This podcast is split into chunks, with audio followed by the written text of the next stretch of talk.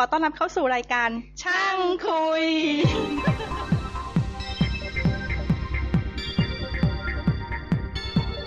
สวัสดีครับ ขอต้อนรับเข้าสู่ช่างคุยตอนที่ 61 นะครับ มีผมภาสกรครับ ครับวรวัตรครับครับ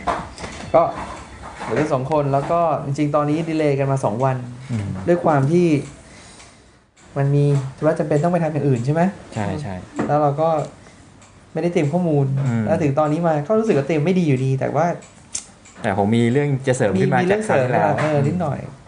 คราวที่แล้วเออเราค้างคาเราเราไปดูข้อมูลแล้วเออเราบอกลืมบอกโอ้ก่อนก็คราวที่แล้วมันมีเรื่องของที่บอกว่าบ้านเรา VOIP อะอืมคือในประชาชาติธุรกิจเล่มของเมื่อวันเสาร์ที่ที่เขาวางขายเมื่อวันเสาร์ที่หนึ่งธันวาคมเนี่ยอืมเขาบอกว่าจริง ๆกตชกำลังจะอนุมัติเบอร์นะอืมให้กับกลุ่มของ VOIP อืม แล้วก็บอกว่าบริษัทที่เตรียมขอเรื่องนี้แล้วก็มีอย่างของ True ที่เขาให้บริการ True Net Talk ไปแล้วแล้วก็อ่าฮะมีอีกสองสามบริษัทแล้วก็มีของสามทีก็เป็น Triple T Global Network ทำนองเนี้ยแล้วก็มีแต่แต่ว่ากตชพูดว่ากำลังจะ แต่กตชก็ชะงัก เพราะว่ากตชเองก็ไม่มั่นใจว่าต้องเอาเรื่องของ interconnection charge มา apply ใช้ด้วยหรือเปล่า อืม ซึ่งโดยหลักหลักการมันควรจะต้องนะ ใช่ไหม หรือว่าผมคิดว่าไม่ต้องเออเราไม่รู้เราไม่รู้เราเราเราเรา เออ ไม่พอบอกว่าถามมันก็ คือถ้าสมมติว่า interconnection charge ก็คือเมื่อคุณผ่านเขาไปใช่ไหมมองในแง่เราในแง่ทำเนียบเลยถ้าคุณโทรมาจากอเมริกาเข้ามาที่กสทจากกสทเข้ามาที่โทรศัพท์มือเข้ามาที่ network ผมรู้ว่าของ True แล้วกัน อืม True ก็ต้องผ่านองค์การโทรศัพท์ใช่กสทเข้าองค์การองค์การเข้า True ตามกฎหมายอืมเพราะฉะนั้น interconnection charge ระหว่างองค์การกับ True มี อืม เออก็แต่แต่คือ True Net True IP เองอะจะต่อกับ True ใช่ที่เป็น True IP ต้องต่อกับ True อยู่แล้วถูกไหมอ่าใช่เพราะฉะนั้นแต่ว่า hop ระหว่างองค์การกับ True ซึ่งมันอันนั้นมันต้องมี traffic เดิมมันก็จ่ายอยู่แล้วไงเออ แต่ว่า rate ที่จะเข้ามาเนี่ย มันคงใช้ไม่ได้มั้งอืม คือเราเคยได้ยินเรื่องทำนองนี้ด้วยนะว่าต้องปูพื้นนิดหนึ่ง interconnection charge เนี่ยนะครับ ความรู้เก่าเนี่ยผู้ใหญ่ผู้ใหญ่ก็เคยก็ยังยืนยันว่ามันเป็นอย่างนั้น แต่แต่ว่าผ่านมาสามปีนี่ไม่รู้คือ interconnection charge ทั่วไปคือมีโทรศัพท์เข้ามาที่ network ใครคนนั้นก็ คนรับสายมันไม่ได้ตังค์ใช่ไหมคนที่อยู่ต้นทางจะเป็นคนได้ตังค์ปกติอืมคนต้นทางก็จะปันเงินให้กับคนที่อยู่ปลายทาง อืมทีนี้มันมีกรณีที่มันเป็น สิ่งที่แปลกๆอยู่นิดนึงก็คือว่าในกรณีที่ เอ่อ call ที่มาจากสหรัฐอเมริกาสมมติมาที่เมืองไทยแล้วเข้าโทรศัพท์บ้าน ของ เข้าโทรศัพท์บ้านใครก็ได้อืมเงินเนี่ยโอเปอเรเตอร์ต้นทางเขาจะแบ่งให้กับกสทอืมถูกปะแล้วกสทค่อยมาแบ่งเงินให้องค์การหรือให้เออแบ่งให้องค์การที่หลังหรือว่าจะแบ่งให้กับมือถือของ AS อืมเพราะ AS ถือว่าจะถือสัมปทานของของแคทใช่ไหมถ้าเราจำไม่ผิด รู้สึกว่า AS จะถือว่าสัมเอปทาเอนสแคขทองของ TOT ของจริงๆอะอ๋อเหรอเออ TOT ให้ให้ AS อ๋อโอเค เออ ใช่ใช่ใช่อืมจำได้จำได้ เพราะมีการแก้ไขเรื่องฟรีเพจค่าธรรมเนียมเนี่ยเออก็ทีนี้เวลามันจะแบ่งเนี่ย มันก็ควรจะแบ่งตาม traffic จริงที่เกิดขึ้นถูกป่ะอืมว่าไอ้ call นี้มันไป network ใครก็สก็สทรับมาเท่าไหร่ก็แบ่งไปข้างหลังเท่านั้นอืมทีนี้เท่าที่ผมได้ยินมาถ้าผิดก็ขอให้แจ้งมาก็คือว่าเอ่อ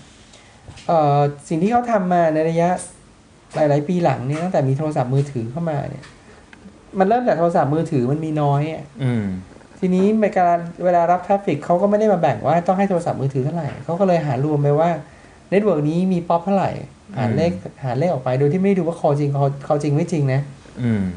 ป๊อปหมายถึงจำนวน population ของโทรศัพท์ใช่ไหมอืมถ้าเกิดโทรศัพท์บ้านมี6ล้านโทรศัพท์มือถือมี5 0 0แสนเนี่ยอืม ใครมี market share ของโทรศัพท์บ้านเยอะกว่าก็แบ่งไปตามนั้นเนี่ยอืมถ้าเกิด True มีคือ market คือ share คิดเล็เป็กนกก้อว่านกันแบบสิ้นเดือนทีหรือว่าสิ้นปีทีอะไร เออเออเออแล้วก็ตัดว่าคุณมี subscriber เท่าไหร่อืมไปโดยไม่ได้คิดจาก traffic จริงเนี่ยอืมต่อมาไม่ใช่ต่อมานะเวลานี้ปริมาณโทรศัพท์มือถือมันมากกว่าโทรศัพท์บ้านไม่รู้กี่เท่าใช่แต่เข้าใจว่าเลขเลขนี้อาจจะผิดนะเมื่อสามแต่ว่าเมื่อเมื่อสามปีที่แล้วเนี่ย วิธีการหารเลขนี้ก็คือว่า เอ่อ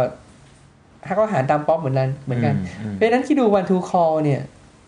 one to call เดียวมีลูกค้าสมมติว่าสิบล้านเนี่ยอืม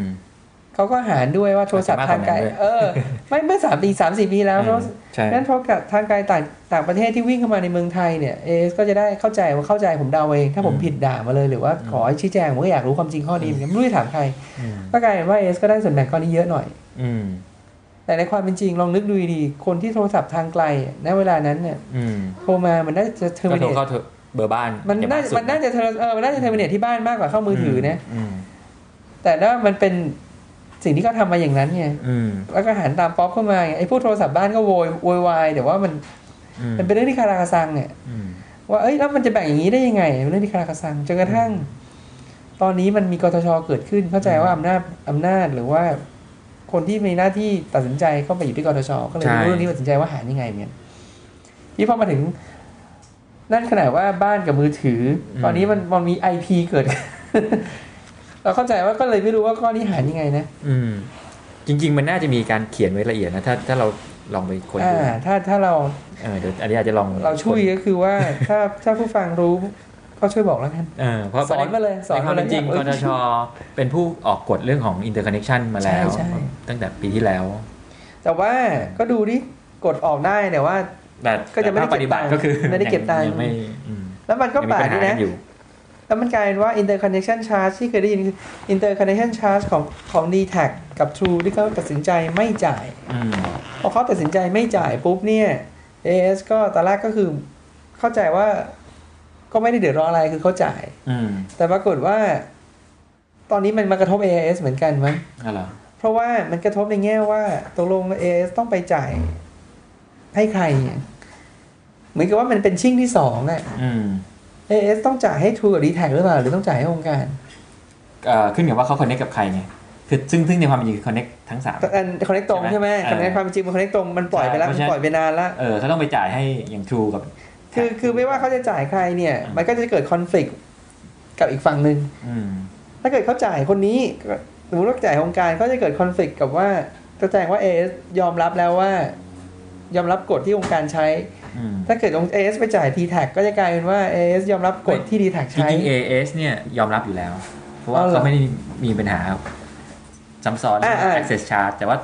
ตัวไม่นี้ไม่แทกับ True มากกว่า ไม่ ไม่ได้ชิ่งสองนี่ชิ่งสองเอ้ยถ้าอย่างนั้นมันต้องไปดูดีที คืออันนี้คือคุณคุณวิเชียรออกมาพูดเองอ่าฮะคุณวิเชียรออกมาพูดเองว่าเฮ้ยตกลงตอนแรกก็จะอยู่เฉยๆก็อยู่เฉยๆไม่ได้เหมือนกันเพราะมันมีชิ่งสองเกิดขึ้นอ่าฮะก็เลยอยากจะให้กรชหรือว่าศาลปกครองมั้งแบบชี้ชัดออกมาเรื่องนี้จะเอายังไงกันแน่คือยังไงก็ว่ามาเถอะก็เข้าใจว่าเรื่องนี้ยังอยู่ในกระบวนการศาลอยู่ก็คือฟ้องร้องกันอยู่เออทีนี้พอมายังไม่จบ in- พอมาเปิด IP network ก็เลยมันก็เลยติดพ่วงออกมาด้วยว่าจะให้เบอร์พวกนี้ไปแล้วคุณจะคิด internet connection charge เบอร์พวกนี้ยังไง อืมอืมทีนี้มันมีคำถามจากหลายๆคนว่าในเรื่องของว่า ตรง VoIP มันไอที่พูดพูด VoIP นี่มันอันไหนกันแน่จริงมันเยอะมากนะใช่ มันมันเป็นคำกลางกลางๆๆนะจนะริงๆแล้วเป็นก็ generic name เป็นพูดถึงแค่ว่าใช้เทคโนโลยีของ IP network ใช่ไหมอืมคือใช่ถ้า voice ที่ผ่าน IP network แค่นั้นเองใช่แต่ในใน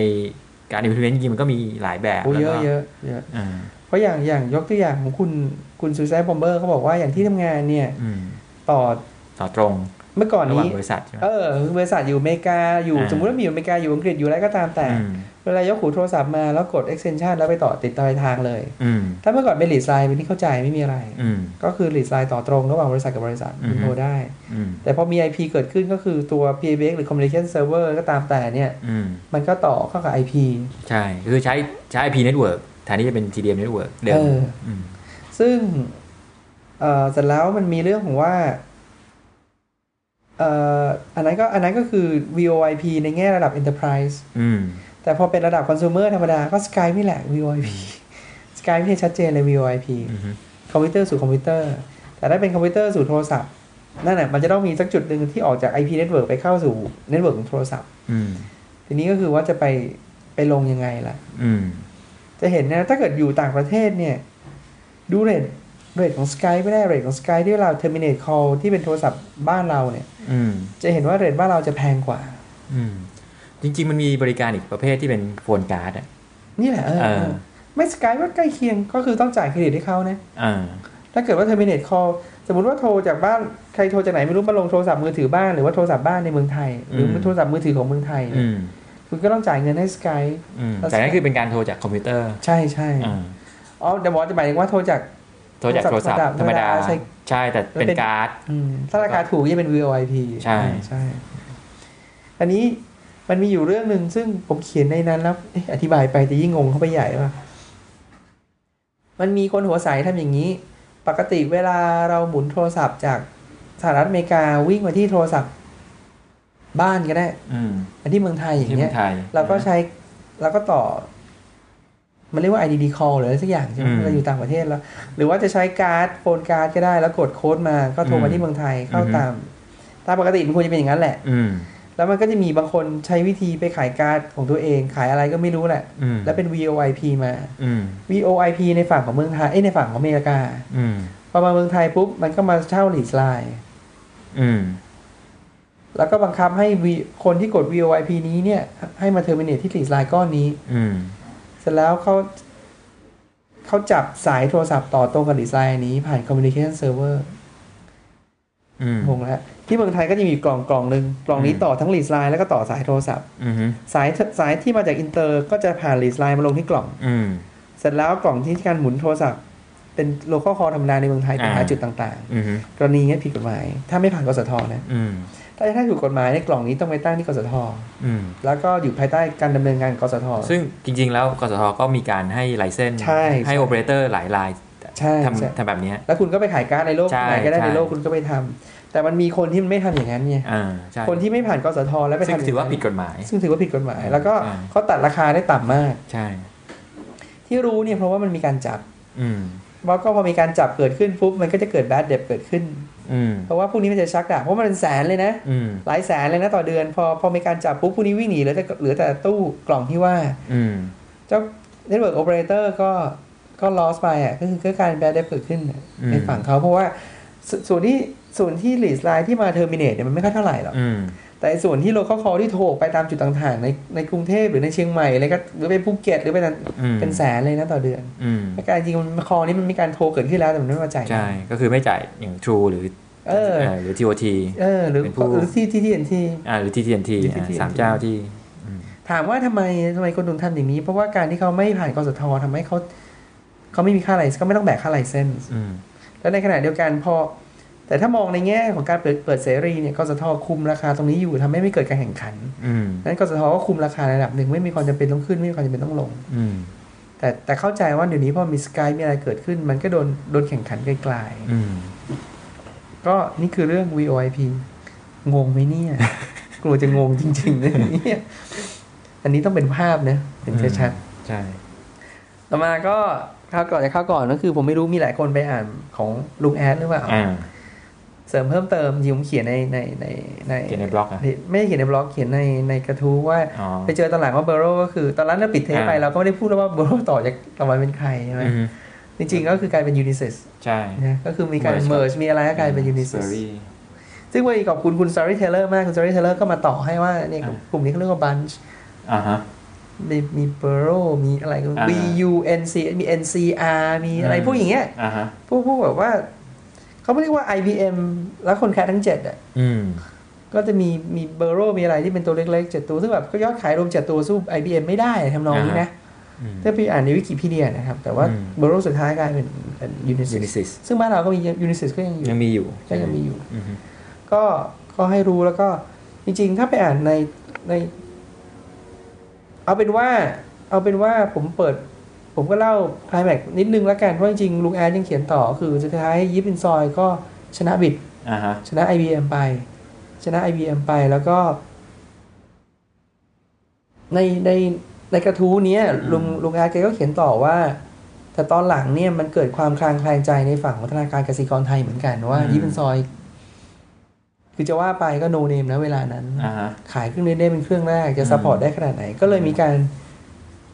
เพิ่มเงื่อนไขในแง่ว่าจะต้องมีเครื่องสำรองเกิดขึ้น อันนี้ไปดูในกระทู้ของลุงแอนนะครับ น่าจะเป็นหัวข้อที่สิบสามนะอืมว่ามีการแก้เงื่อนไขว่าต้องเพิ่มเครื่อง ซึ่งอ่าฮะ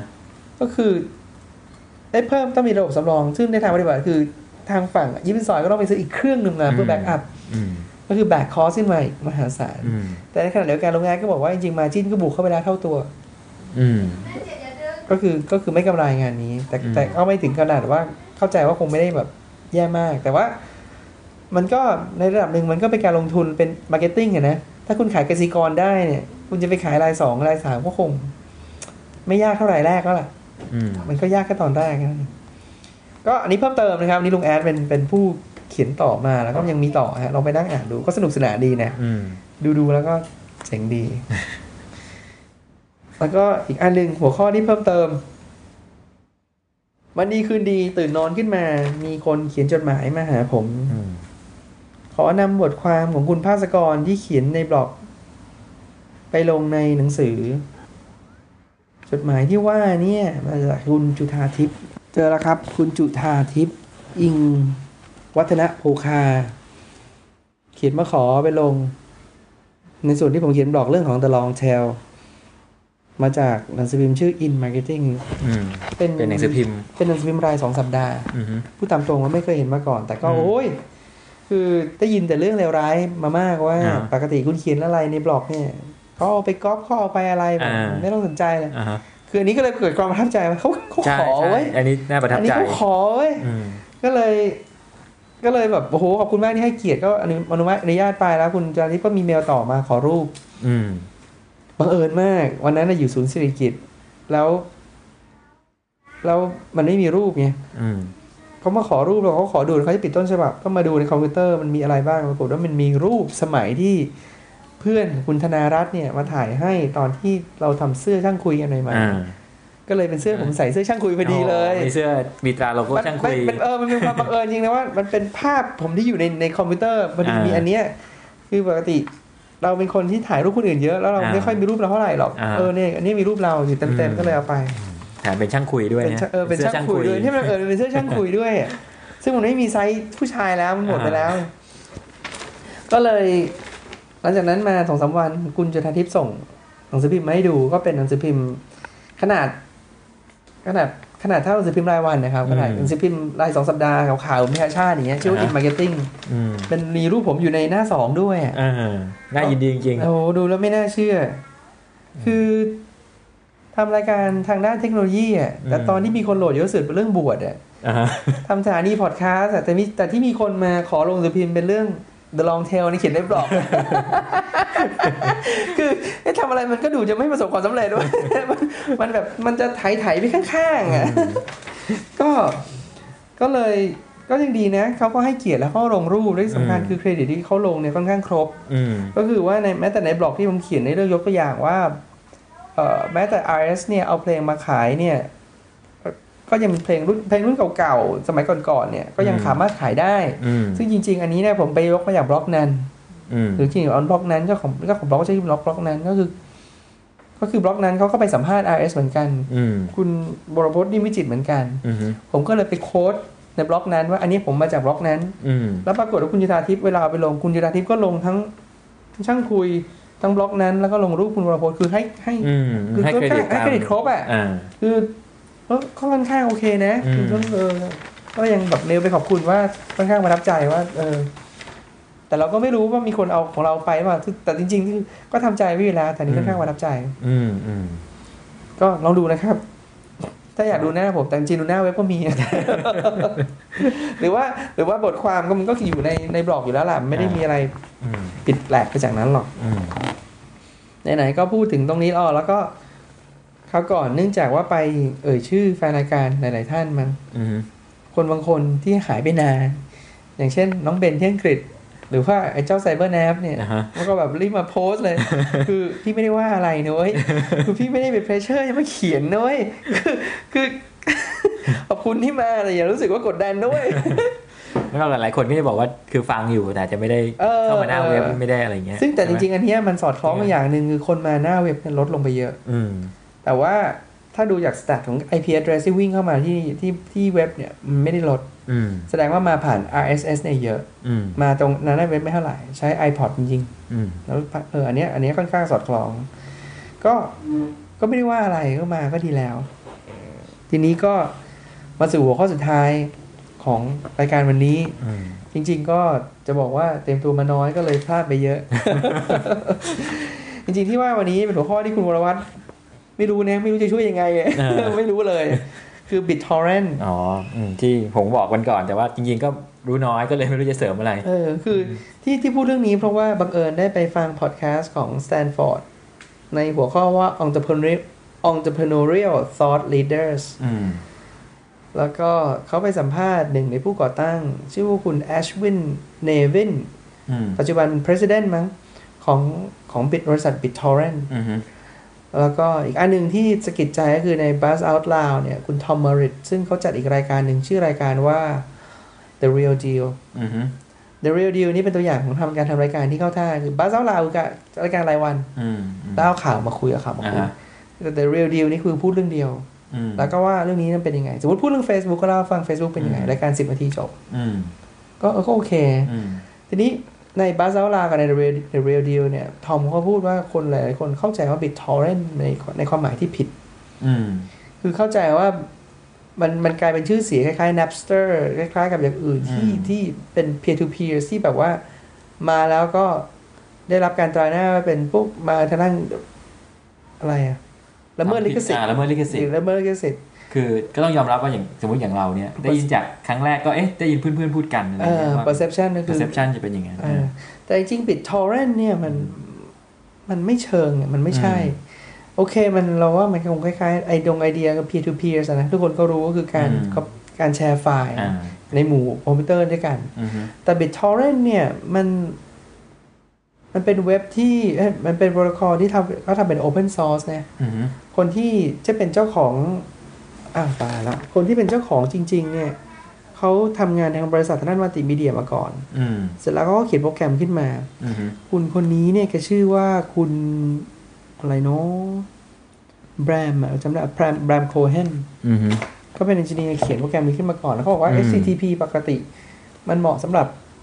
มันเป็น hypertext อ่า transfer ก็ protocol display text เออมันเป็นเรื่องการอ่า display text อืมพอต่อมาคุณเริ่มจะ transfer ภาพ เริ่มอืมเริ่ม display วิดีโอใช่ audio เนี่ยอ่าฮะมันมันอาจจะ protocol นี่มันไม่เหมาะช้ปมันไม่เหมาะสมเขาก็เลยอืมคิดโปรโตคอลใหม่ขึ้นมา เสร็จแล้วก็อืมทำเป็น open source อืมเสร็จแล้วเขาก็ตั้งบริษัทขึ้นมา ตั้งเว็บมี BitTorrent อืมถ้าเป็น bittorrent.org เนี่ยจะเป็นเรื่องของการพัฒนา BitTorrent อืมแล้ว bittorrent.com เนี่ยเป็น commercial ก็คือขายอืมคอนเทนต์อืมแล้วก็ ประเด็นของทอมคือ BitTorrent มันไม่ใช่ ไม่ใช่เรื่องที่ทำผิด มันมันไม่ได้ทำอะไรที่มันผิดกฎหมายนะอืมโดยเฉพาะอย่างยิ่งคือถ้าเป็นของ founder ของคนที่ทำคิดโปรโตคอลคือ bittorrent.com จริงๆเนี่ยอืมเขาทำถูกต้องแล้วก็ถ้าเข้าไปดูในบทเว็บ BitTorrent เนี่ยอืมจริง ๆแล้วเขาขายคอนเทนต์เป็นเรื่องเป็นราวอืมแล้วคอนเทนต์ที่มีฟรีอยู่ในนั้นก็มีอืมอันนี้ก็ก็เลยมามาเล่าให้ฟังว่า BitTorrent ไม่ใช่อย่างนั้น ทีนี้ BitTorrent มันจะมีคนทำเป็น Index มันใช้คำว่า tracker มั้งอย่าง bittorrent.com เนี่ยก็จะทำตัวเป็น tracker ตัวเองเป็นแค่ดัชนีไฟล์ว่าไฟล์อยู่ที่ไหนอืมแล้วให้คุณไปโหลดจากจุดนั้นจุดนี้มาอืมก็ BitTorrent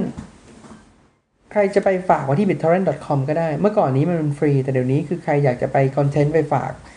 ใครอยากมีคอนเทนต์ใหญ่อืมๆไฟล์ใหญ่ ๆ ไฟล์20 30 เมก 200 300 เมกอืมแล้วต้องการจะให้มีคนสามารถโหลดผ่าน BitTorrent ได้เนี่ยอืมคุณต้องไปเอาไปฝากเขาไปฝากที่ใครที่ใดที่หนึ่งอืมอย่างเช่น bittorrent.com ก็ได้อืมแต่ว่า bittorrent.com ก็จะบอกว่าต้องส่งรายละเอียดให้เขาดูก่อนนะอืมเขาถึงจะ approve แล้วเขาจะทำ torrent ไฟล์ให้อืมเพราะทำตัวดัชนีปุ๊บ ใครจะเอาไปใช้ก็ได้อืมก็ที่พูดถึงอันนี้เพราะว่าช่างคุยเองเราก็ไปสัมไปไปสมัครอืมแล้วเขาก็เชิญแล้วผมก็ลองไปสักอืม สักประมาณเดือนสองเดือนแล้ว แต่ว่าคือไปลองดูว่ามันทำงานยังไง แต่ว่ายังไม่ได้เอามาโพสต์ลิงก์ของ torrent ไฟล์มาไว้ที่หน้าเว็บอืมแต่แต่แต่เทปนี้กว่าจะขึ้นก็คือทำแล้วล่ะ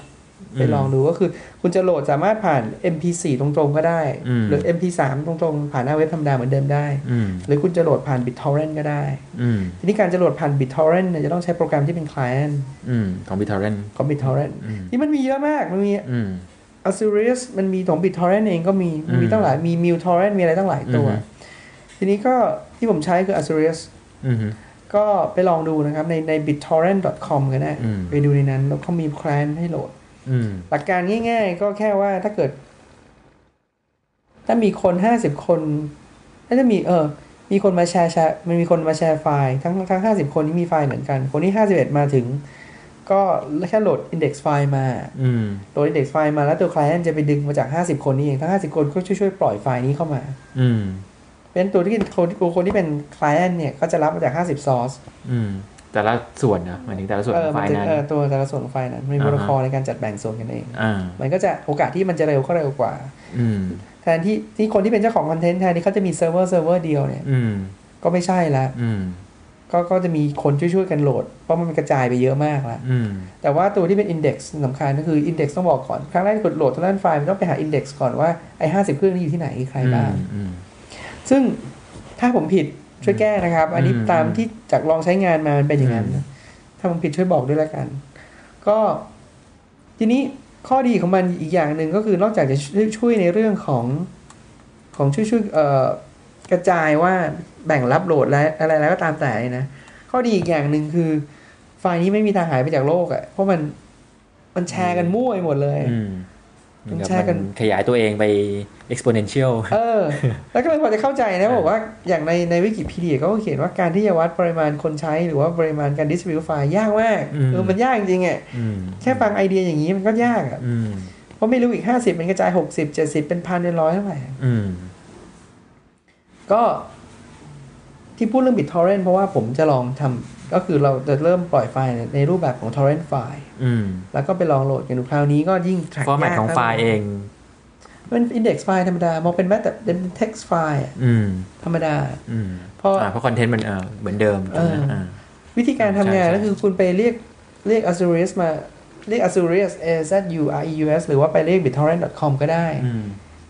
มา install ก่อนพอ install เสร็จปุ๊บ มาที่หน้าเว็บช่างคุย มันก็จะมี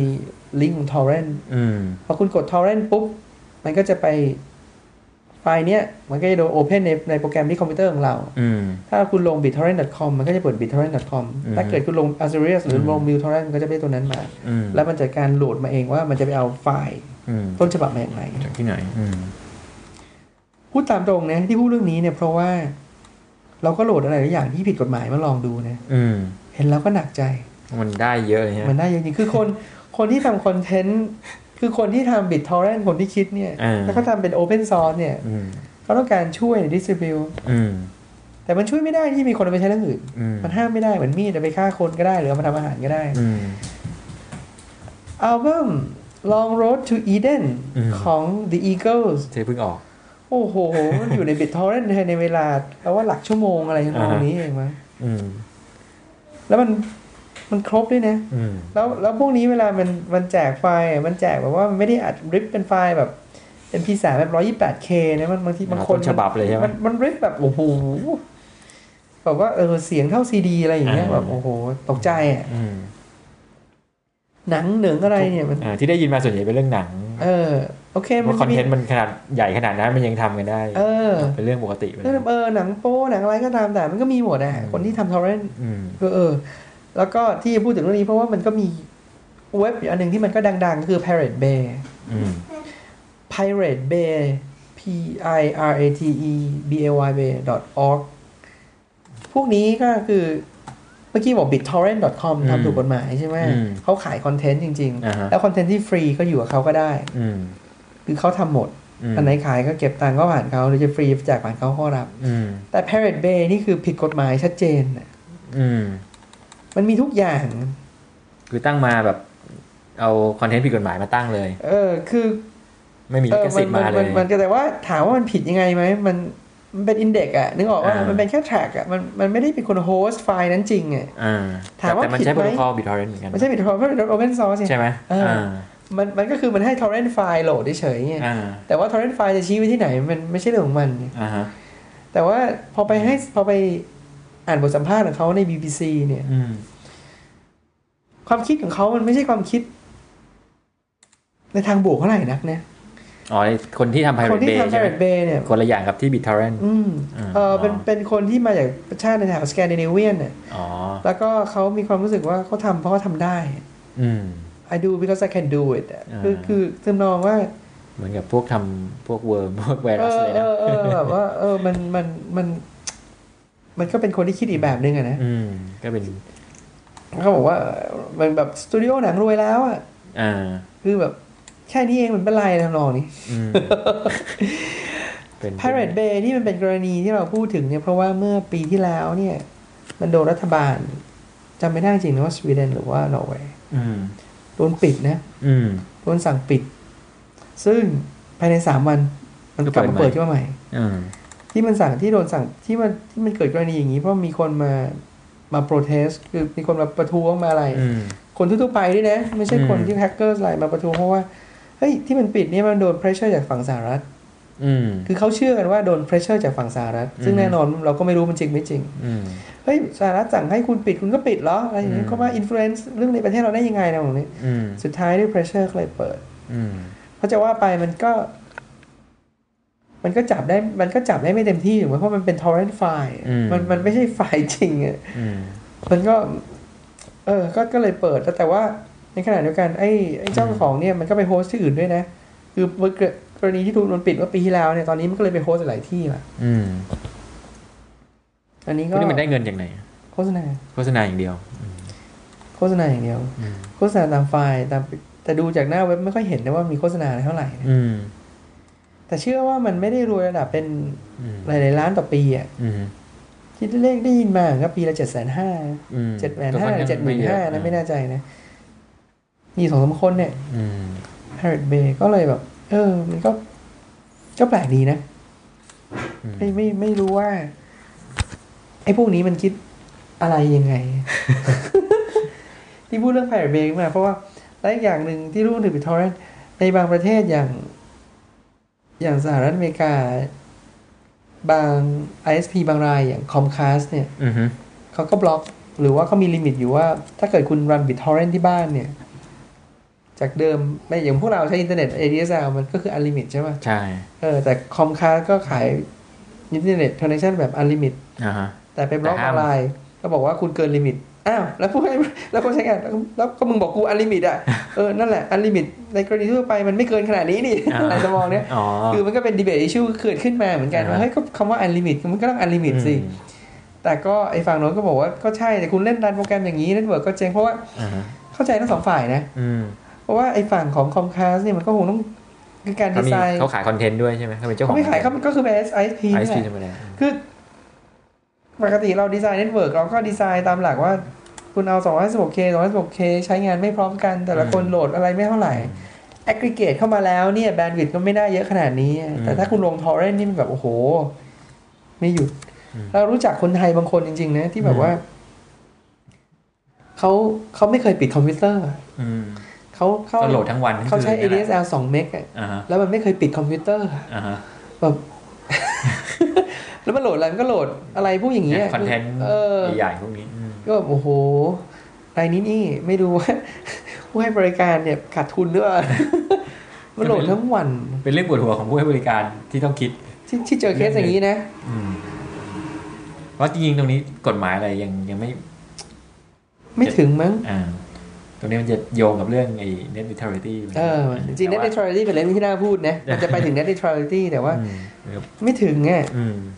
บ้านเราดูสิสัมปทานยังทะเลาะกันอยู่เลย ไม่ต้องอ่าพูดถึง BitTorrent ไม่แต่แต่เรื่อง net neutrality นี่มันในอเมริกาเองมันก็ยังยังเป็นเรื่องที่ดีเบตกันอ่าจยับงไม่จบอืมเพราะว่าอย่างที่บอกมันแต่ละฝั่งก็มองอย่างมุมที่ตัวเอง ใช่ใช่นะอืมแต่ก็ เอาแค่ BitTorrent นี่ก็สำหรับเทปนี้เอาแค่ BitTorrent นี่ก่อนแล้วกัน เพราะเราก็ว่าน่าจะ คือ